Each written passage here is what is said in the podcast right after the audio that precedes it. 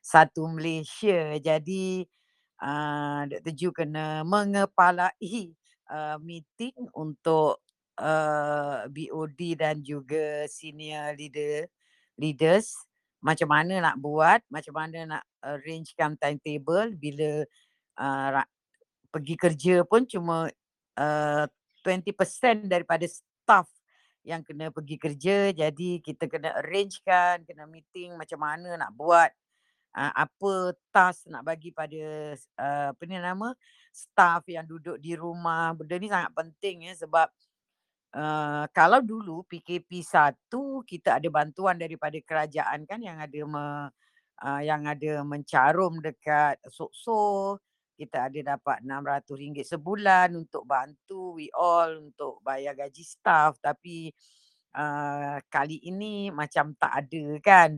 Jadi kena uh, buat sesuatu lah macam mana nak uh, nak bertahan untuk bayar gaji. Staff ada tuju ada staff seramai 38 orang. Bukan je sikit kan kalau tiga orang tu senang 38 orang. Jadi kena arrangekan juga apa yang orang perlu buat kat ni dekat rumah semua kan. Sebab kalau kita tengok bila kalau pergi kerja pun risiko tinggi so ramai juga yang dekat sini yang kena bekerja dekat rumah betul tak jadi uh, apa ni kita dah tak boleh buat apa pun ha.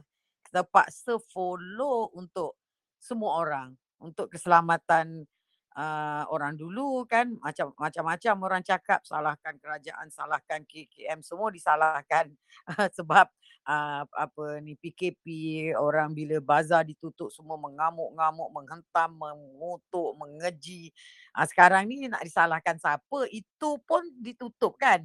Itu pun tak, tak dibenarkan pemerintah daerah. Kalau dibenarkan pemerintah daerah sekarang ni dah berapa uh, berapa, dah berapa puluh ribu agaknya satu hari itu yang positif kan. Okey Dr. Ju buka pada soalan. Puan Rosilah Wati ada nak tanya apa-apa ke dah angkat tangan tu?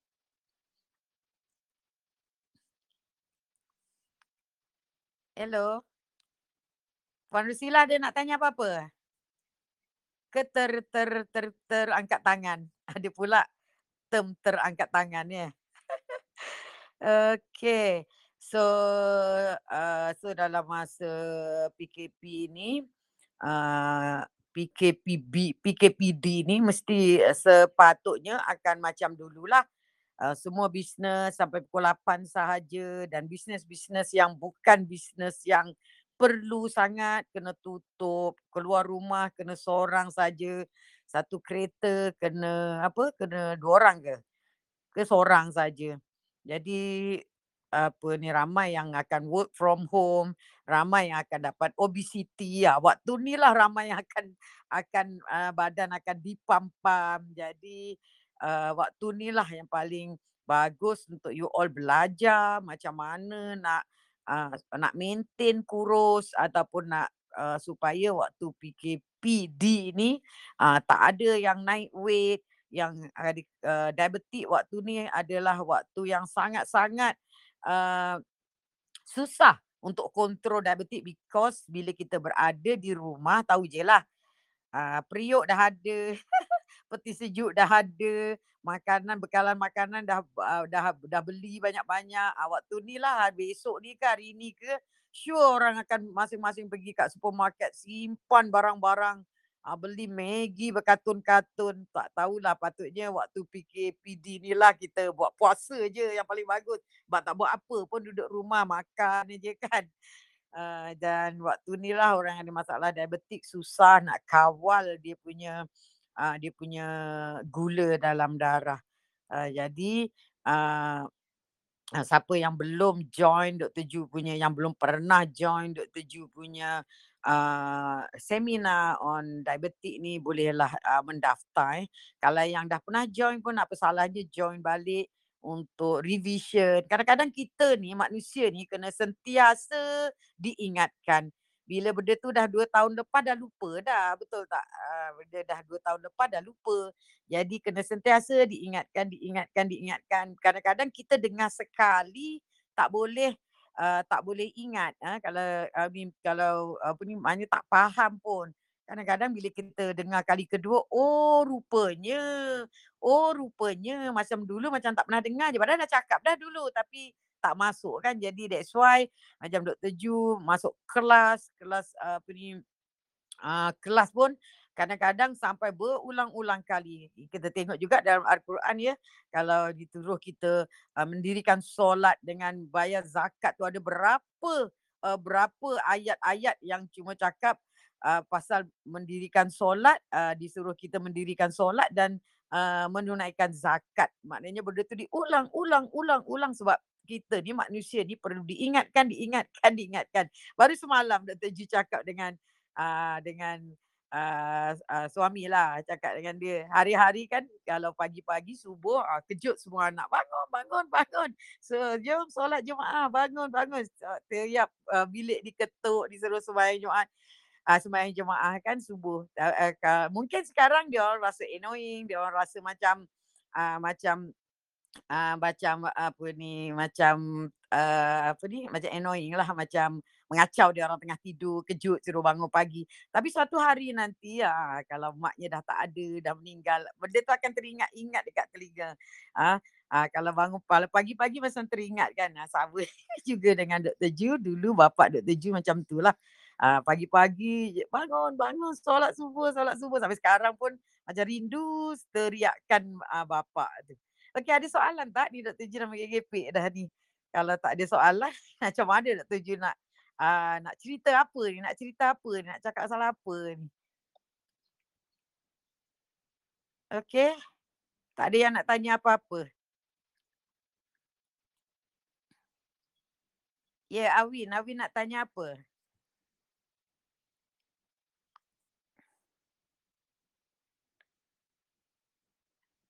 semuanya dah dah dah tak tahu nak tanya apa eh.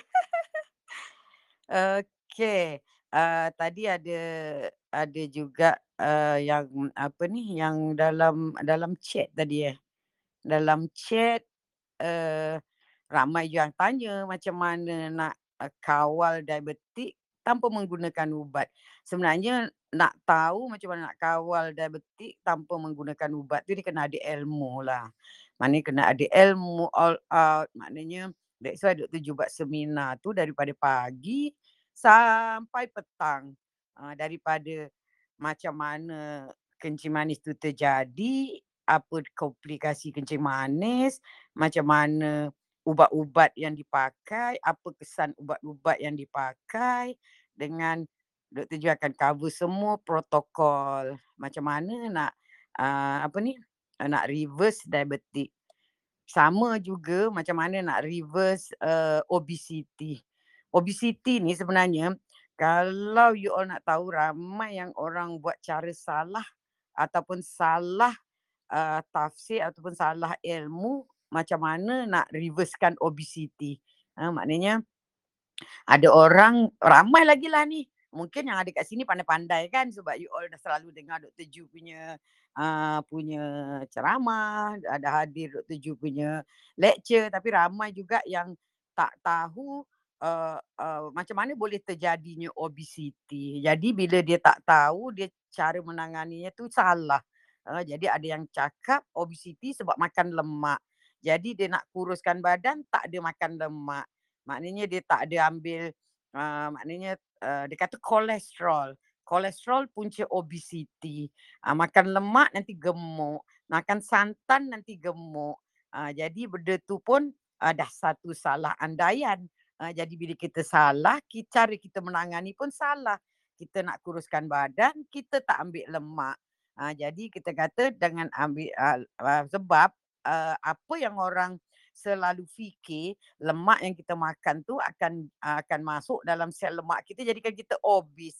Sedangkan benda tu salah, satu andaian yang sangat salah. Uh, dan apa ni uh, jadi cara dia menangani dia tak makan lemak lah.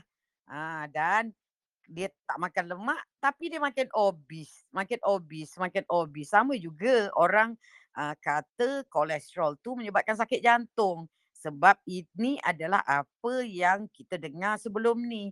Ha, jadi semua orang nak turunkan kolesterol. Orang tua-tua pun semua turunkan kolesterol. sedangkan kalau kita uh, apa ni study betul-betul, kita buat research betul-betul, uh, kolesterol tu tak ada kena-mengena pun dengan sakit jantung. Ya ada soalan ke? Puan Rusila Wati ada soalan ke? Ke terangkat tangan juga. Puan Nur Aini ke? Nak ada nak tanya apa-apa ke?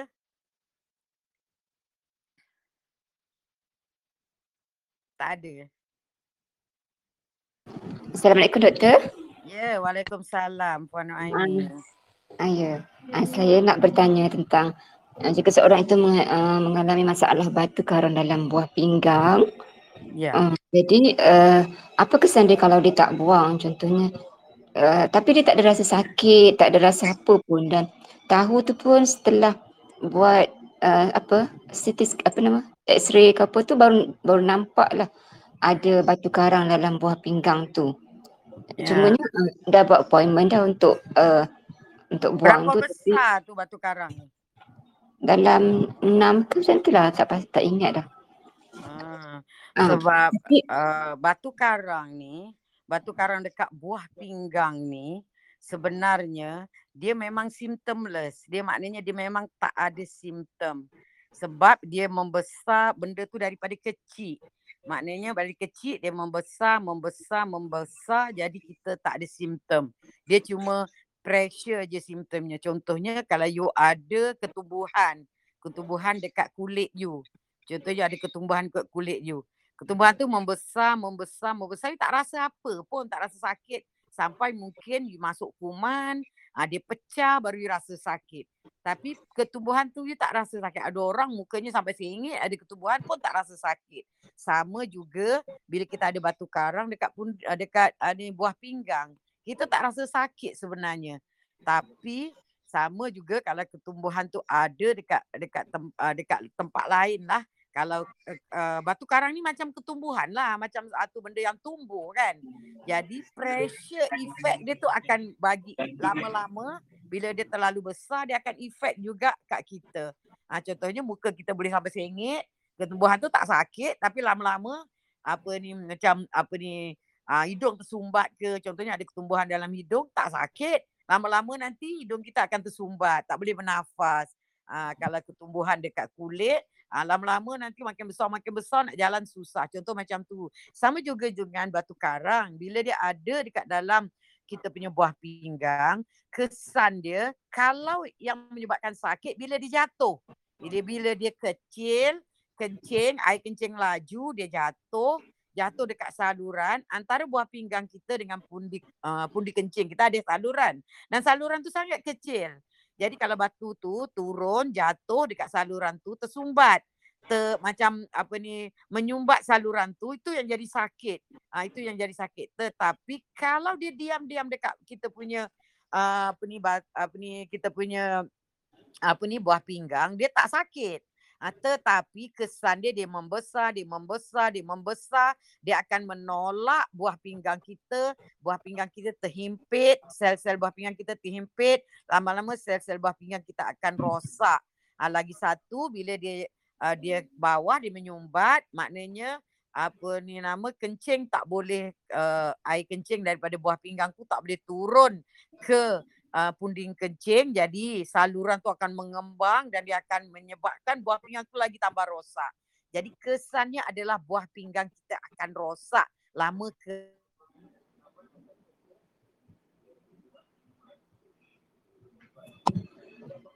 Betul? Ya.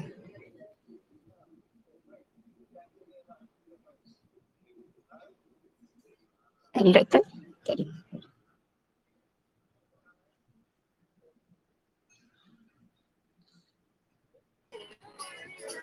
Uh, okay, sorry ya. Ada orang call pula.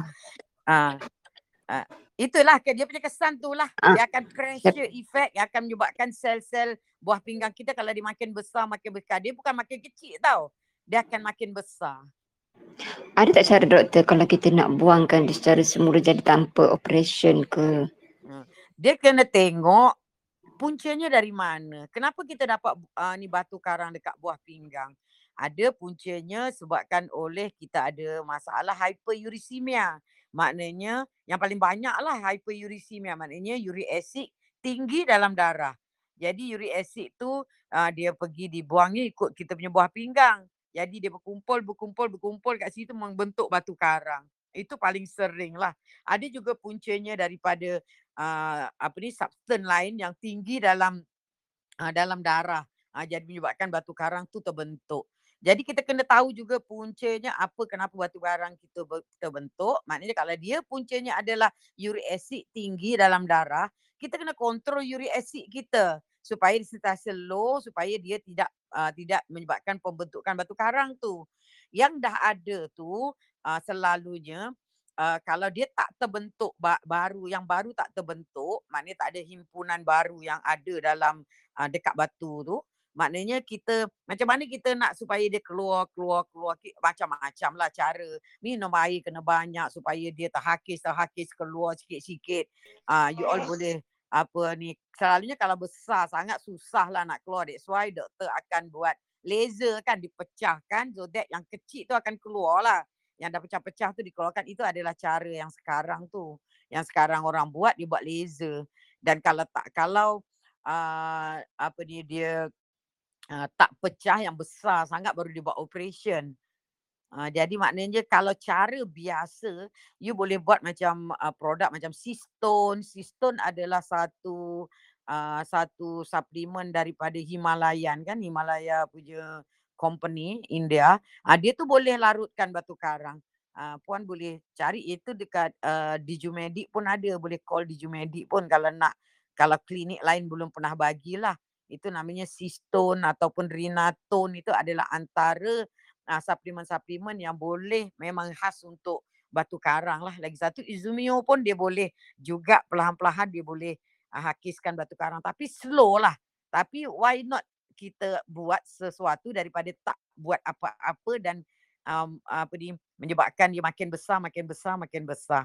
Yang paling bahaya ni bila dia tak jatuh lah bila tak jatuh orang tak sakit. Bila orang tak sakit, orang tak tahu tak jumpa doktor. Orang tak tahu yang dia ada masalah batu karang. Itu yang paling ramai. Dan masalah apa ni buah pinggang rosak disebabkan oleh hyperuricemia ataupun yang ada gout tu uh, that majority adalah sebabkan oleh batu karang. Sebab ramai jumpa Dr. Ju, buah pinggang dia dah stage 5.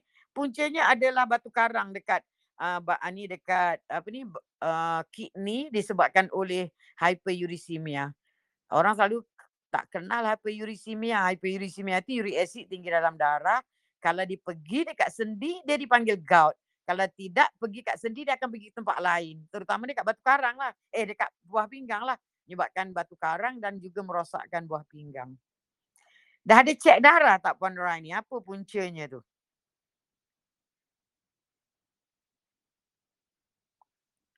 Dah hilang. Okey, ada siapa-siapa nak lain nak tanya tak? Uh, saya dulu ada makan ubat, doktor. Uh-uh. Uh, makan ubat untuk sakit saya lah. Mungkin uh, sebab daripada tu apabila saya um, doktor minta suruh uh, check semua satu apa buat scan satu apa satu badan tu jadi nampak uh, ada batu lah dekat bawah pinggang dekat empedu uh, mungkin ke dua belah uh, dua-dua dua-dua belah mm-hmm. uh, lepas tu uh, dekat batu empedu pun dia kata ada juga uh, empedu tak ada mungkin masalah hmm. kesan daripada uh, makan ubat lah tu mungkin ya yeah, ya yeah, betul uh, Betul. Sebab ada ubat yang dia dia boleh produce batu uh, ni uric acid. Dia uric acid ni boleh daripada food, boleh daripada drug, ubat-ubat yang kita makan. Uh, jadi hmm. mungkin uh, you ni daripada ubat yang you makan, ubat tu dia uh, sama ada dia block uh, apa ni pembuangan uric acid ataupun dia increase uric acid punya production. Uh, itu yang menyebabkan you dapat batu karang tu. Lepas tu kalau saya ambil sisto tu lah, berapa hmm. botol tu yang rasanya boleh? Uh, banyak botol yang rasanya eh, macam? Wallahu alam you boleh apa ni. Dr. Ju pun tak tahu tapi yang paling penting dia tak akan makin besar lah. Dia tak adalah mahal sangat siston tu. Siston ke rinaton tu dia tak, tak mahal sangat. Tapi ini yang kebanyakan sebab kita memang tak ada ubat untuk pecahkan batu karang ni. Ubatlah dari segi drug memang tak ada. Uh, jadi kita pakai ni lebih kepada suplemen lah dan yang macam uh, siston renaton tu boleh google lah. Siston renaton ni sebenarnya adalah memang orang buat khas untuk batu karang kan daripada Himalayan punya company. Dan banyak juga lah membantu Dr. Ju memang tak ada benda lain lah sebab memang tak ada benda lain. Jadi kalau dia orang datang je kita bagi inilah lagi satu pot seed tu lah potassium citrate tu. Ha, itu pun dia boleh uh, bagi asamkan kita punya uh, air kencing jadi batu tak boleh terbentuk. Macam tu je lah caranya. Kalau dia tak sakit kan yang paling penting kan puan kalau dia tak sakit jangan bagi dia besar itu je. Jangan bagi dia lebih besar dan merosakkan buah pinggang. Okay. Okay ada uh, yang kalau saya kalau uh? tidak doktor. Okay. Kalau saya ambil sistem tu uh, dalam setiap bulan tu maknanya satu botol uh, sebagai suplemen pun tak ada kesan sampingan lah maknanya. Sepatutnya tak ada sebab dia natural punya ni kan. Uh, you study sendirilah. You tengok C-Y-S-T-O-N-E ataupun R-E-N-A-T-O-N-E. You boleh study sendirilah. Study tengok sama ada dia boleh ambil long term apa tahu tidak. Apa-apa benda pun kita kena study. Kita okay. kena buat research sebelum kita ambil satu-satu benda. Buat research.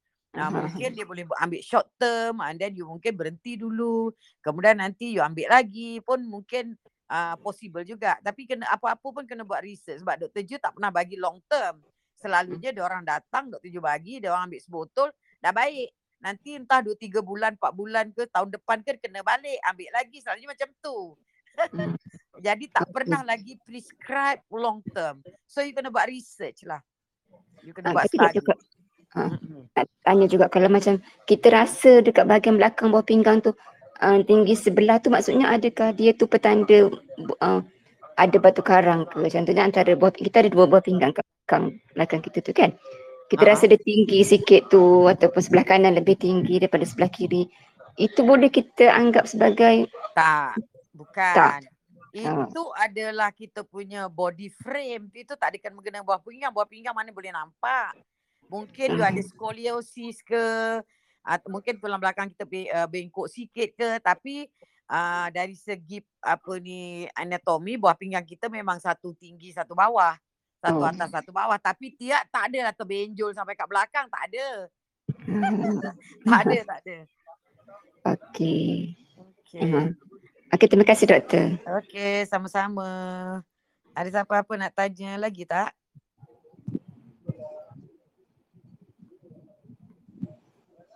Okay, ada siapa-siapa nak tanya? Ramai macam yang angkat tangan ataupun ter mungkin terangkat tangan. Ada juga yang komplain tak tahu macam mana nak tanya. Sebelah kanan tu dah ada ada lambang macam mic tu. You all just uh, tekan je dekat situ. Nanti dia akan unmute. So you all boleh cakap. Ya doktor yang meramai. Nanti saya pun baru hari ni dapat tekan tu. Sebab semalam saya tekan-tekan tak boleh juga. Hari ni baru boleh. Ah, dia kena. Dia rasa mesti ada yang masalah macam tu. Ah, kena tekan yang sebelah sebab ramai yang komplain dia kata nak tanya tapi tak tahu macam mana nak tanya.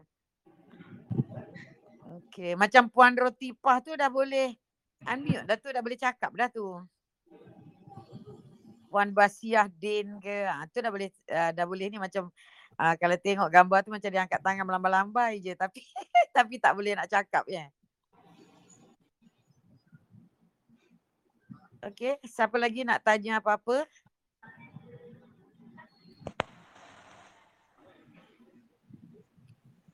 Okey, tak ada yang nak tanya?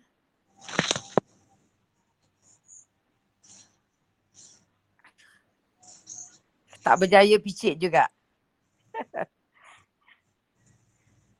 Nanti tim Dr. Ju buatlah buat apa ni nama uh, buat video. Kata nak buat video tapi hari ni cuti kan buat video cara macam mana nak unmute, nak nak uh, nak tanya soalan sebab ramai nak tanya soalan tapi tak reti nak nak unmute kan.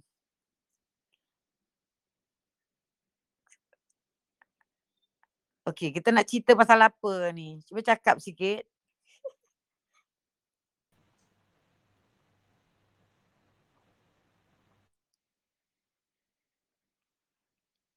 Uh, ya doktor. Doktor boleh uh, boleh cerita macam mana diet kita daripada pagi sampai ke malam.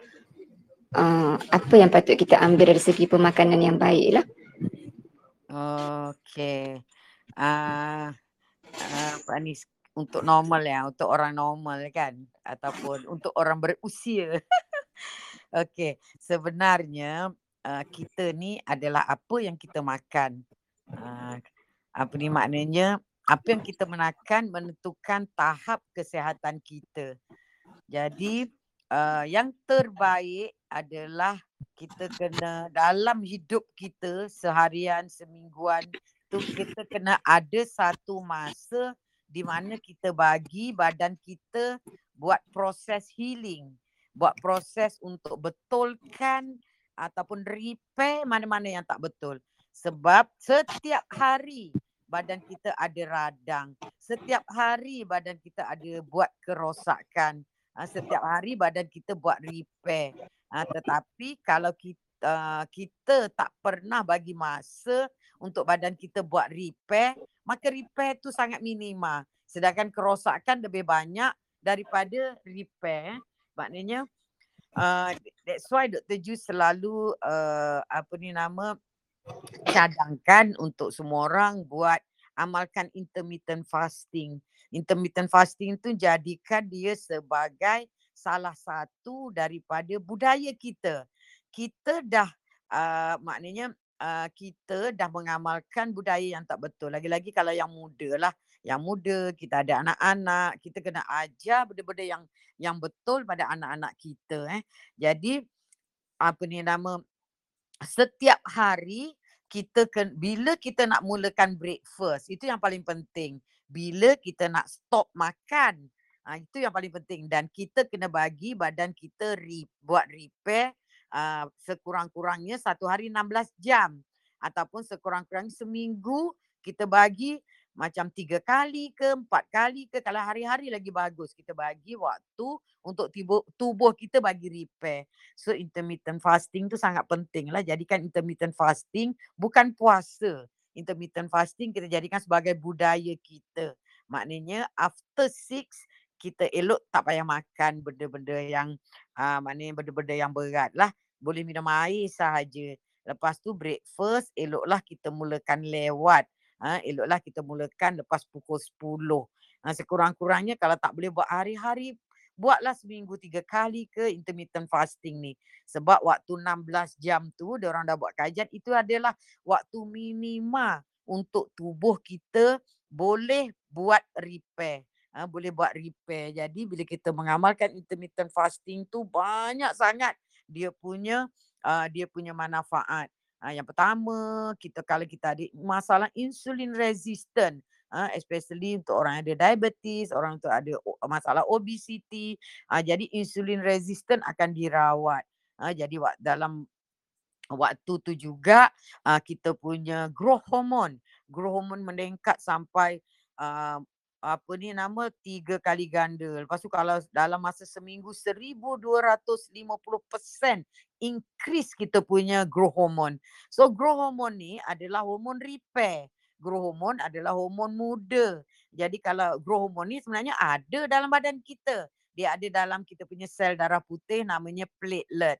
Tetapi growth hormone tu tidak keluar kalau tidak dirangsang salah satu cara nak merangsang growth hormone tu kita keluar adalah dengan buat intermittent fasting. Kalau dia tak keluar, maka itu sebabnya kita akan cepat aging. Kita akan cepat tua.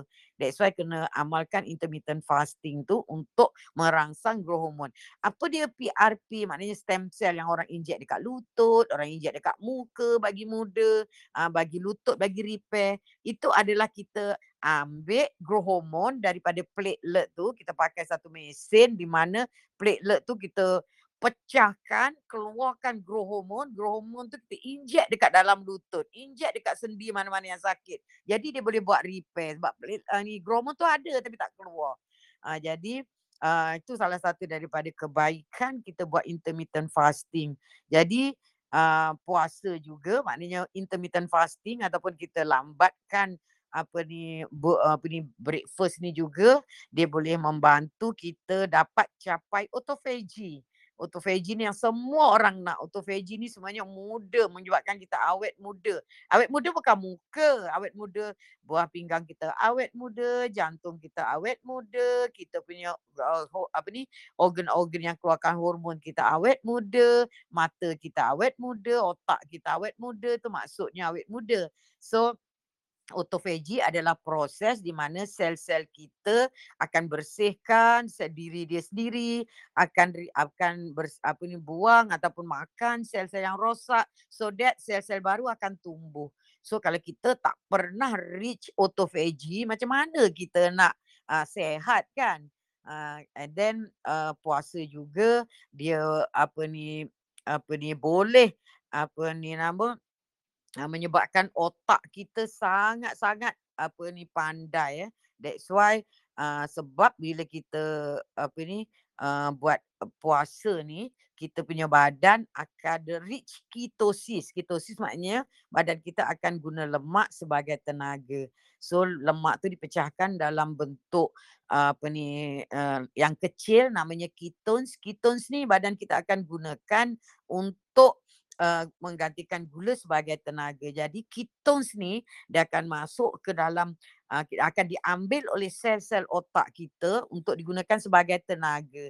Dan dengan menggunakan ketones ni sebenarnya it, uh, orang dah buat kajian ini akan menyebabkan uh, kita punya memory akan increase, kita punya daya ingatan akan meningkat dan dia juga boleh membetulkan masalah-masalah otak contohnya masalah Alzheimer disease. Uh, uh, contohnya adalah masalah Parkinson uh, dan juga contohnya adalah masalah uh, apa ni nama uh, sawan. Seorang yang ada sawan dia sangat bagus untuk mengamalkan intermittent fasting. Ha, itu adalah antara kesalahan. Banyak lagi sebenarnya selain daripada panjang umur semua kan uh, antara kebaikan apa ni nama intermittent fasting tadi. So breakfast yang terbaik adalah kita kena breakfast lebih daripada pukul 10. So bila waktu breakfast tu apa nak makan? Apa nak makan the best food kalau adalah food yang very low carbohydrate ya yang whole food. Kalau orang tak ada masalah sakit apa-apa you all ambil whole food lah. Maknanya ma- uh, yang makanan yang terbaik adalah makanan-makanan yang bukan processed food. Uh, bukannya roti bukannya burger bukannya apa yang nama uh, especially benda-benda yang refine yang refine yang instant. Ada orang ambil oat tapi dia ambil oat yang instant apa-apa yang instant adalah tidak bagus. Sebab bila benda tu instant, maknanya benda tu proses. Proses instant, kenapa bila you bancuh oat tu yang instant, cepat dia jadi uh, dia jadi pekat. Sebab dia instant. Sebab dia di uh, dia punya molekul dia kecilkan.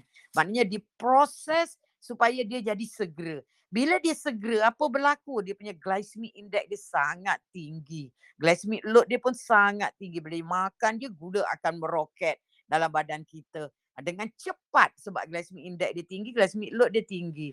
Dan yang benda-benda instant ni lah yang akan menyebabkan kita Nah, insulin kita akan meroket. Bila gula naik, insulin meroket. Insulin dengan gula both are inflammatory. So the best breakfast sebenarnya is makan telur. Kenapa telur? Ha, sebab telur adalah makanan yang terbaik dekat dunia. Ada orang takut makan telur, buang telur kuning dia. Takut kolesterol. Adakah benda ni betul? Nanti kita Ha, satu hari kita cerita pasal kolesterol. Hari ni kita cerita pasal breakfast dulu.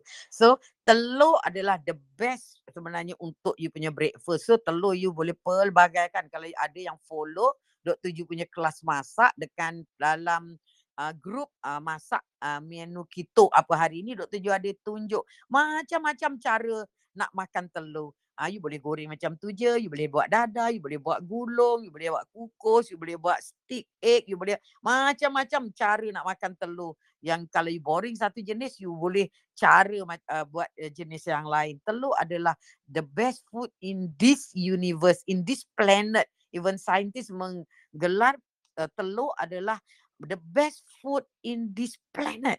Maknanya uh, adalah makanan terbaik sebab apa daripada sebiji telur cuba bayangkan sebiji telur jadi seekor ayam ha?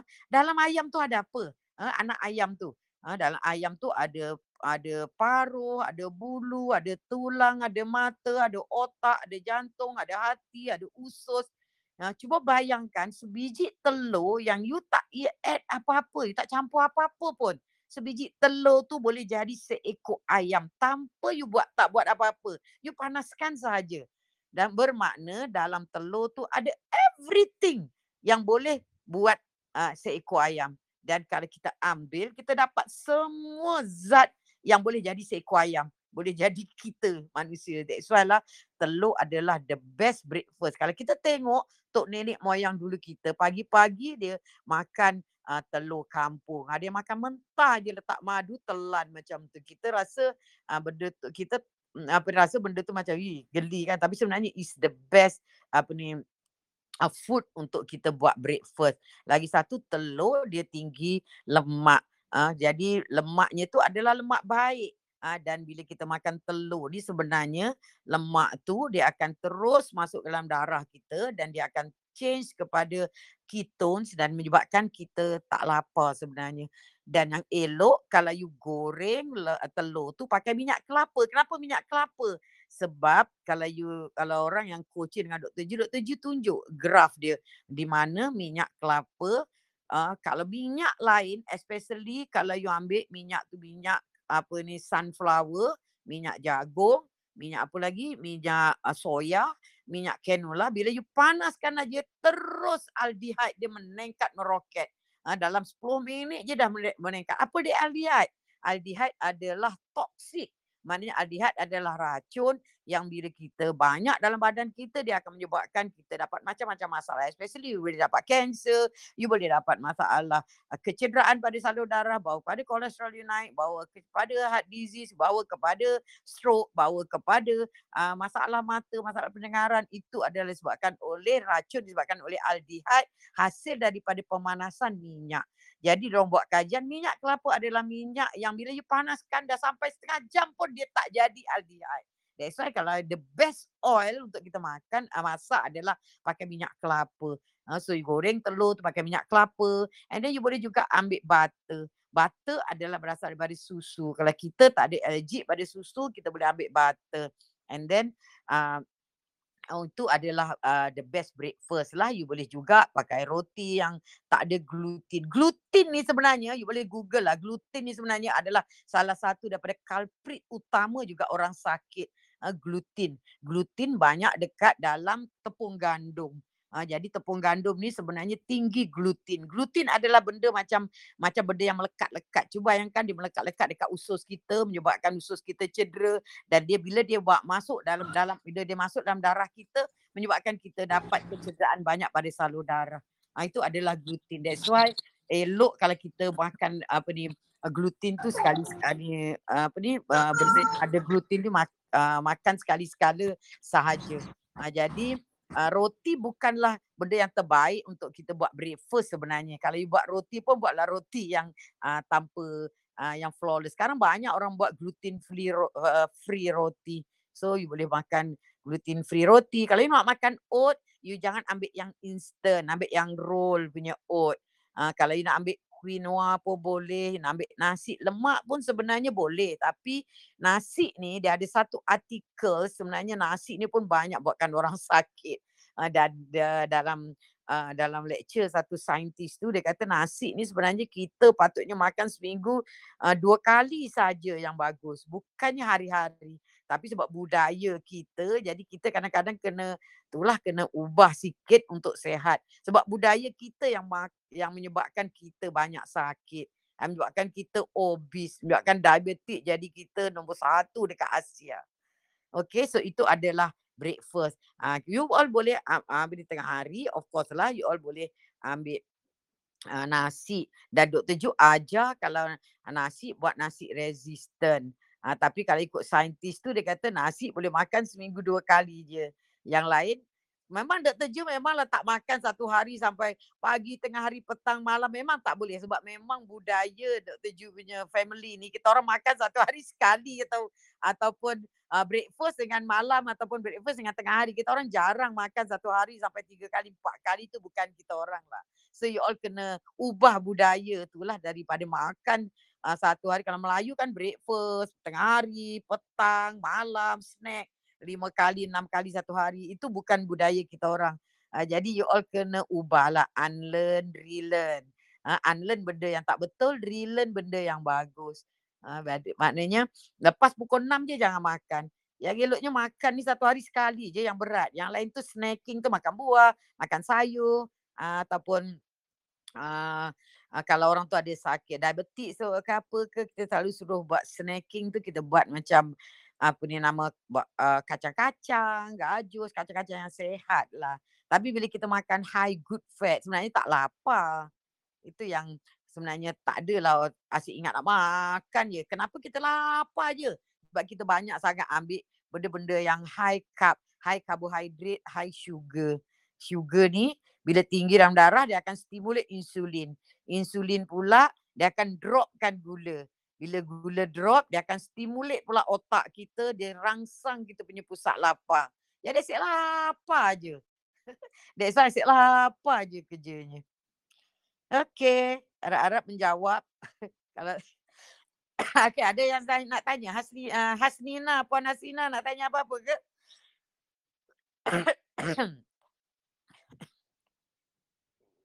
okay. Ada siapa nak tanya apa-apa? Okay, Dr. Ju. Ada yang tanya dekat dalam chat. Yeah. Assalamualaikum Dr. Ju. Ah, ini daripada Puan Syaz Razak ya. Saya nak yeah. tanya bagi pihak mak saya. Dia ada dua condition. Yang pertama, sering buang air besar selepas makan tapi bukan cirit-berit. Dah pergi hospital cuci usus tapi masih sama. Yang kedua, dalam masa sama mak saya ada eczema sampai sekarang. Apa suplemen sesuai untuk mak saya ya doktor?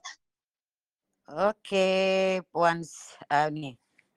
Okay, masalah you punya mother ni uh, rasanya dia ada masalah leaky gut syndrome. That's why dia ada eczema. Uh, jadi uh, dia kena belajar all out pasal leaky gut syndrome. Anaknya yang kena belajar. So ajar maknya. Sebab dia ada simptom berak-berak kan. Simptom berak-berak, mungkin uh, usus, maknanya usus dia, dah sure lah usus dia ada masalah.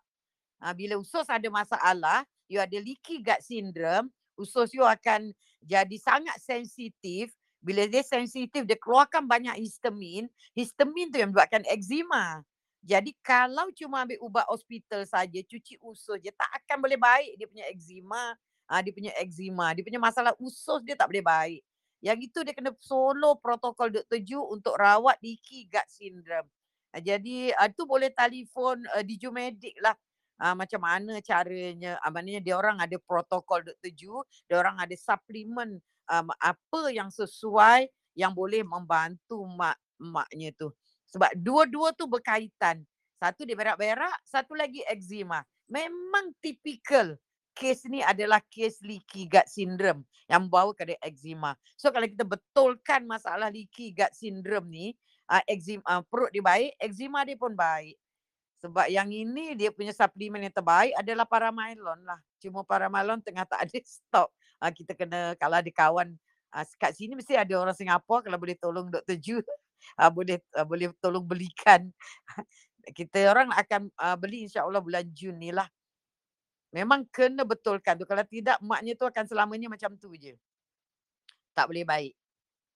Nanti uh, apa ni tim Diju Medic boleh uh, contact uh, ni lah uh, Puan Awin. Okay. Ada apa-apa soalan lain?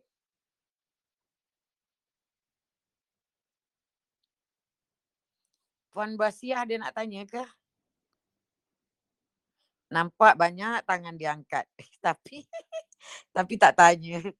Kita ada masa lagi uh, 15 minit. Untuk siapa-siapa yang nak tanya. Dekat chat ada yang tanya lagi tak?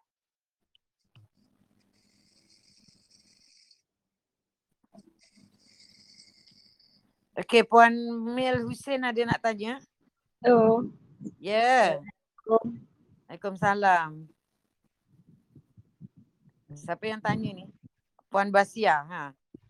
Assalamualaikum doktor. Ya, waalaikumsalam. Ya puan nak tanya apa? Silakan. Uh, saya umur 60-an. Ada kecil manis, ada darah tinggi. Habis tu sekarang sudah pantang lah. Tak ambil gula, tak ambil uh, makanan proses tak ambil tepung gandum, saya beli produk betul lah tepung-tepung. Habis tu nak tanya saya uh, kencing tak lawas. Boleh kan nak ambil apa uh, yang tu yang herba uh, doktor tu. Apa uh, kencang ratu. Oh, kencang ratu. Ya. Kencing tak lawas tu memang bukan jangkitan kuman ke? Memang dah cek doktor bukan jangkitan kuman ke? Uh, tak, biasa je bila kencing lepas tu kita dia, macam dia nak kencing lagi. Ah, ini mungkin masalah hormon lah ni kan dah menopause lama kan. Boleh boleh puan, tak ada masalah. Makan uh, satu hari sebiji saja tau, jangan lebih. Tiap-tiap hari makan ah. Habis tu doktor saya ambil juga uh, macam minyak, tu lah minyak uh, sawit merah, ambil uh, batu sauda, uh, kelapa darah. Lepas tu uh, ambil juga ubat, ubat hospital. Lepas tu ni kalau nak makan kencang darah tu nak makan waktu mana? Oh, itu waktu malam sebelum tidur. Oh. Banyak nak ambil minyak tu. Tak payahlah banyak-banyak ambil salah satu je cukup. Ataupun oh. sikit-sikit boleh lah. Jadi tak payah ambil macam saya ambil uh, sawit merah tu satu sudu. Uh, kelapa darah satu sudu. Habis tu ambil habis tu sauda tu sikit je lah. Ada berak-berak tak? Makan tu ada berak-berak tak? Ada biasa yang normal je pagi dia tak ada lah. Ni biasa pagi mesti pergi toilet. Macam tu je lah. Ha, kalau normal je tak ada masalah. Kalau makan tu jadi berak je tu ha, tu tak bagus. Maknanya dia absorb lah tu. Tak ada masalah lah boleh. Okay, terima kasih doktor. Okay, sama-sama. Okay, ada yang nak tanya lagi?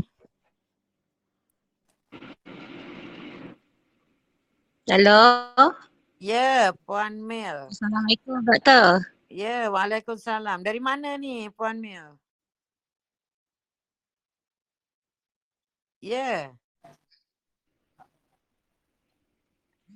Tak dengar suara. Hello, Assalamualaikum, Doktor. Ya, ya, Waalaikumsalam. Cakap, cakap. Ha. Ha, saya saya sehat, saya nak tanya lah. Saya dah uh, try buat intermittent fasting, lepas tu dah mula off gula apa semua. Yeah. Jadi berat badan saya cuma ada tu, turun sikit je dalam 5 kilo, lepas tu dia stop. Tak turun-turun lagi. Uh, saya umur dalam 50 lebih lah.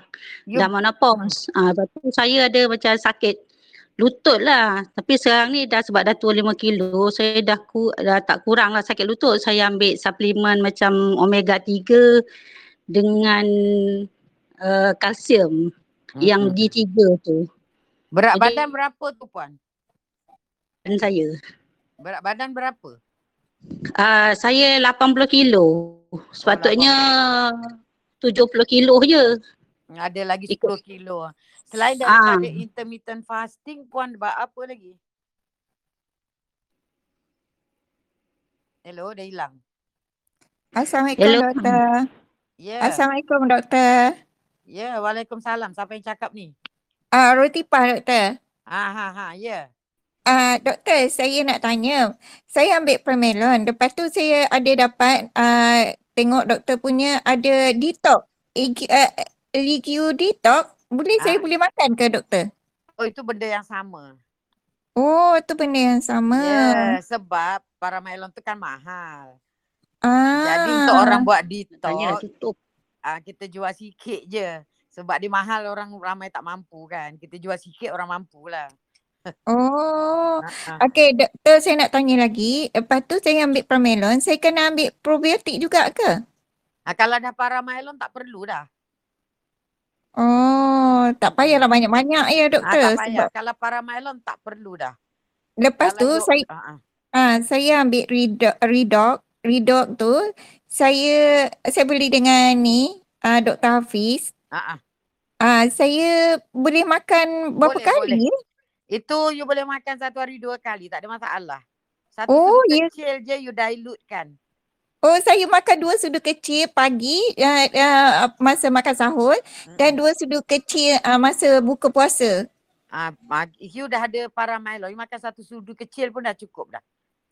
Oh ya ke? Hmm. Alhamdulillah. Hmm. Habis tu doktor saya tak uh, saya nak tanya lagi, vitamin-vitamin saya boleh ambil kan walaupun saya ambil Promelon macam doktor cakap semalam terangkan kat saya cuma minyak-minyak dia dia yeah, tepi. boleh boleh.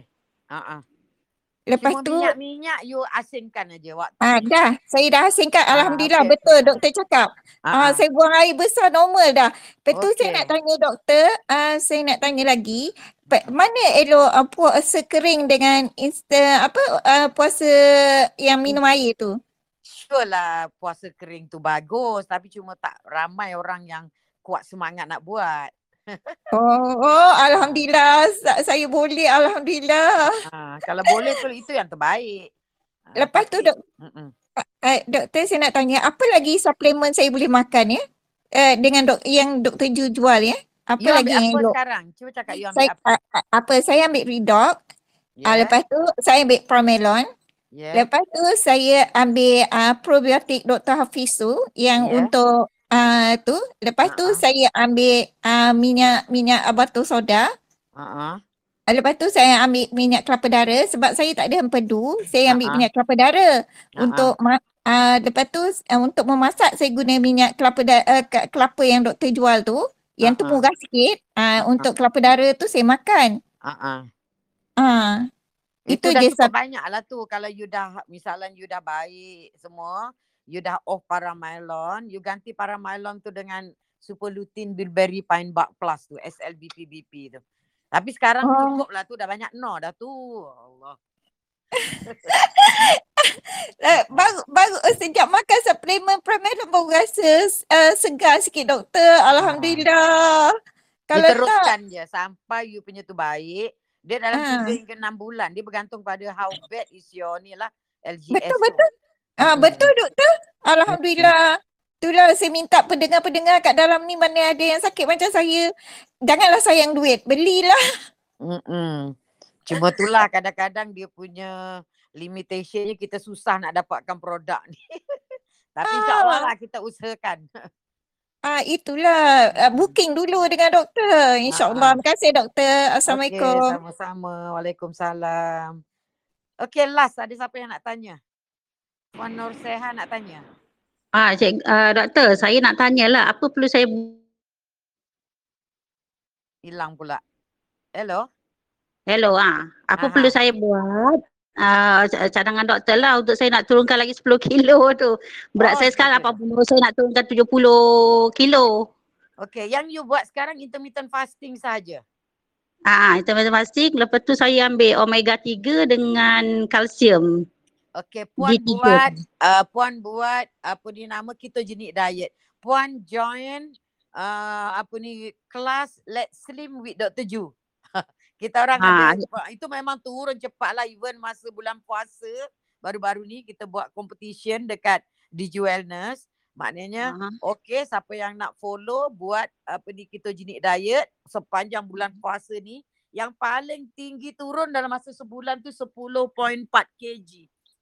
Oh, Maknanya banyak tu. Semua turun berat badan. So kita Ah. ajar, Dr. Ju ada ajar, ada group uh, Let's Slim with Dr. Ju. Nanti uh, siapa yang ada kat sini eh boleh uh, boleh take note. Uh, Dr. Kera boleh take note, boleh uh, apa ni PM puan ni. Uh, macam mana nak Hmm. join uh, kelas tu. Oh, saya dah join tu doktor. tahu, uh, puan kena tahu all out pasal ketogenic diet. So ketogenic Oh, diet sangat cepat. Hmm. Okey okey InsyaAllah. saya saya cuba amalkan do, uh, diet keto lah maksudnya. Ah, diet Amal diet keto, keto. buat liver detox, Oh. Boleh ambil Bosta tu kalau tak nak lapar. Ha, saya dah makan dah dah minum dah Bosta tu Ha, berbotol. Ha, Ah tu yang dapat turun sikit tu. Kalau Ha, ha. tidak lagi lah lambat lah. yeah. sebab- ada buat ni ha. tak? Ada buat liver detox tak? Ah tak ada lah pula. Ha, Sebab- buat eye flush tu, eye flush uh, intestinal cleansing tu. Kita orang panggil Oh. uh, ni LD tu. Oh tu Ha. sekarang produk tu ada lagi ke? Ah dia ada. Dia bukannya uh, dia cuma untuk makan sekali je. Ada. You boleh tanya Diju Medic. Nanti dia Ah, orang boleh contact puan lah. Puan Ah, Nur okey. Seha kan. Ya ya saya. Hmm. Oh nanti saya cubalah buat liver detox tu dulu kalau Ah. nak cuba. Turun Buat lagi liver detox je pun dah turun 2-3 kilo dah. Oh. Mm-mm. Ah, Okey terima kasih doktor. Okey, sama-sama. Okey, ada lagi nak tanya? Okey. kalau tak ada yang nak tanya, kita jumpa balik besok. Uh, tadi tu minta maaf lah ya sebab uh, kita orang ada urgent meeting tiba-tiba. Dan ingatkan meeting tu satu jam je rupanya berlarut-larut sampai pukul sebelas. Uh, sampai nak dekat pukul sebelas. So jam pula tu kebetulan bateri habis. Tengok jam macam pukul sembilan aja. Jadinya terlepas. Okay so insyaAllah besok seperti biasa pukul sepuluh. Ah, siapa yang ada tanya nak tanya soalan tu boleh siap-siapkan soalan lah dan belajar macam mana nak unmute. Okay, itu saja hari ini. Assalamualaikum warahmatullahi wabarakatuh. Bye.